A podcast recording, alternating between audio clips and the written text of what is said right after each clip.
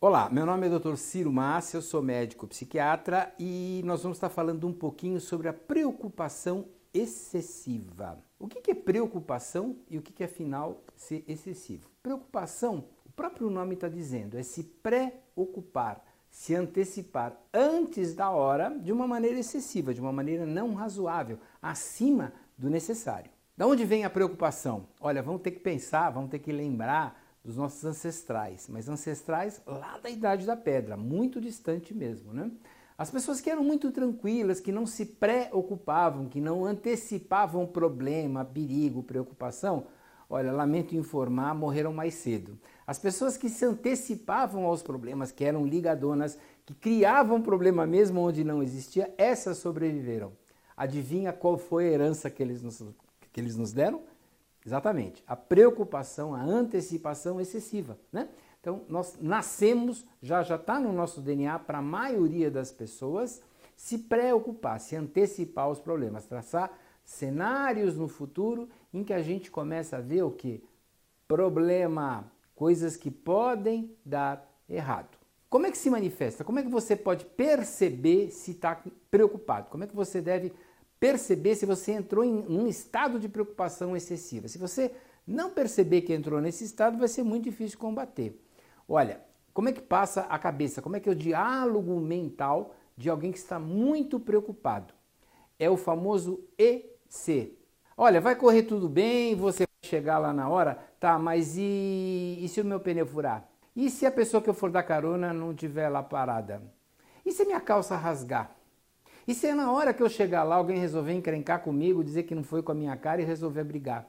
E assim sucessivamente. Então nós começamos a imaginar os piores cenários possíveis. Repito, isso foi muito bom, muito útil diante dos perigos físicos que a gente, que, os nossos ancestrais enfrentavam, né? Num, num passado remoto lá na selva. Hoje já não é mais tão interessante. Então a primeira dica, a primeira, é, o primeiro modo de você enfrentar a preocupação excessiva, número um, é saber que ela é um fenômeno normal. Número dois é saber quando que ela começa a se manifestar, que é através desse mecanismo EC, EC. Quando isso começar a rodar na tua cabeça, tenta é, cair na real. E aí a terceira dica, vamos tentar ser realista quanto a essas preocupações. Qual é a chance dela realmente acontecer? Será que você pode olhar para o passado e ter bons motivos para se preocupar dessa maneira?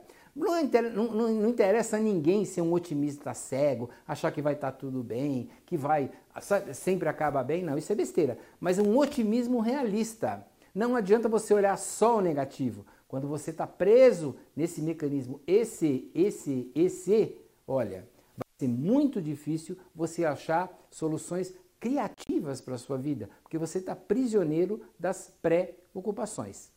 E aí o que, você faz com isso? Como é que você deve interromper isso?